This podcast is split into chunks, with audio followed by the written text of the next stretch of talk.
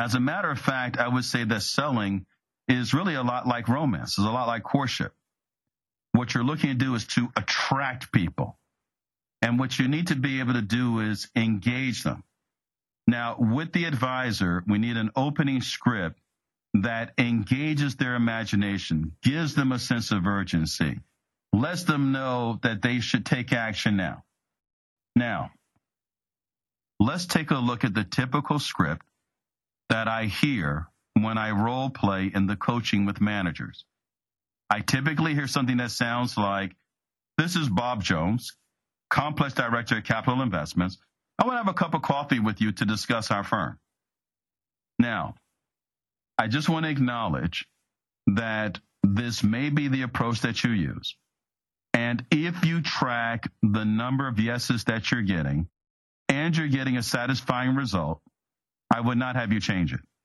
But for many of you, the reality is that this approach is not working for you. First off, it lacks a headline, right? Like if you're listening to the news, they always first give you a headline. There's no hook. There's nothing sexy about it. There's nothing compelling. And there's no urgency at the end. So again, nothing wrong, but there's not a whole lot that's right. Let me run by you a script that was used by one complex manager who was looking to recruit million dollar plus advisors who was using the first one that I gave you that sounds like, you know, this is Bob Jones, you know, complex director at Capital Investments. I would love to have a coffee with you to discuss our firm. And what it sounds like now was more like this. Serrano, we have a number of relationships in common. Senior management requested I give you a call. We're making major investments in this market to have the greatest concentration of top producers doing at least a million in production on our team. My name is Bob Jones. You might be familiar with me. I'm the complex manager at Capital Investments downtown. I want to go over the details of this initiative with you before the quarter closes. What tends to work best for you? Early morning or late in the day for a brief meeting? Okay, let's break this down. Let's dissect the key elements of this approach. You can always revise what I said. I want you to create your own. I want you to think of this as a training session. I'm here to push you. I'm here to get you to think more and differently about this subject so you might find your ideal approach. I purposefully don't open with my name but leave that to the end to force the person to pay attention as they wait to see who I am and where I'm from. When they pick up the phone, their first thought is, I wonder who's calling me. If I open with my name, they think, okay, so it's Bob Jones. Who in the heck are you? When I say I'm with Capital Investments, they think, oh, okay, this is a recruiting call. At which point they stop listening and they're looking for the quickest opportunity to get off the phone. They're no longer hearing what I'm saying. So I purposefully don't open with my name. I don't even open with my firm. I leave that to the end to force them to pay attention, to force them to listen to what I'm saying in order for them to hear who I am and where I'm calling from. The key thing is I don't say things that allow them to presume what the call is about and to presume whether or not they should be interested. I create mystery and a reason for them to focus and a barrier to them shutting me down by saying we have a number of relationships in common. They're wondering, who do they know that I know? Is it a friend? Is it a client? Is it a prospect? Senior management? I go on to say that senior management requested that I give you a call. They're thinking, who's senior management? Who in senior management suggested that I call you? Is it their senior management or mine? I don't know if this guy's from another company. Why would senior management request them to call me? I have news, a headline. It's the same way the Wall Street Journal starts out with a headline.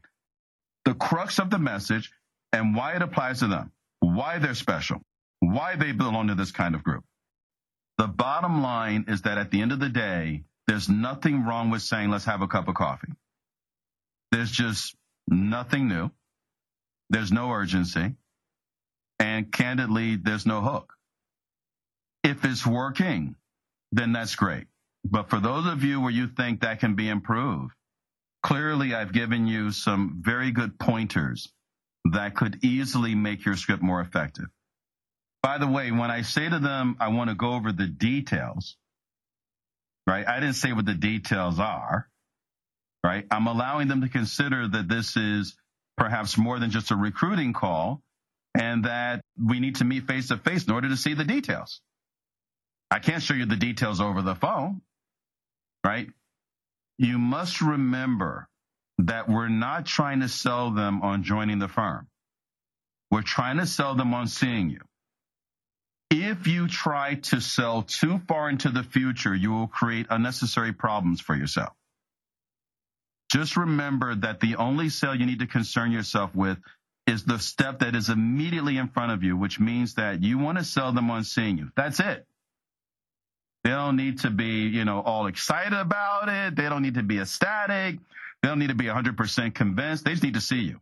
Now, I also give them a reason for urgency that I do not attempt to explain over the call. I say I want to go over the details of this initiative before the quarter closes, before the quarter ends. I'm giving them some sense of timing. They might be thinking, why does it matter that it happens before the quarter ends? Is there something on the table that'll be off the table? What's so significant about the quarter? But remember, all this happens wicked fast. So they have all these questions. And I want them to have questions. And what I don't want to do is answer them over the phone. I specifically want them to meet with me.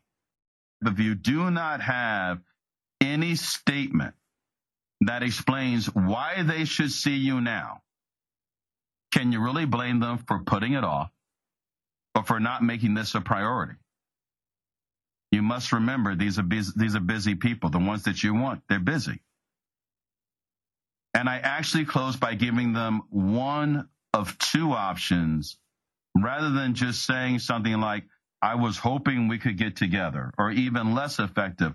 I was wondering if we could get together. I mean, with all due respect, you're busy. If someone was wondering or hoping, would you really take away time from your family to meet with somebody who was wondering or hoping? So I was wondering if we could get together. I was hoping we could get together. It's a little bit weak, right? That instead of something like that, you want to offer them specific options. Would it be better for you to meet for breakfast or maybe at the end of the day? So that way we give them a clear place to make a selection. Listen, as a trainer, it's my job to have you take a look at your stroke and to see if there's a way to improve your stroke. I'm not looking to break you down or criticize you. That's not my point. I'm here to make you think about what you're doing, to examine the fine details, improve your stroke, and put you back on tour winning in the Masters. Okay, so great. We got through the gatekeeper.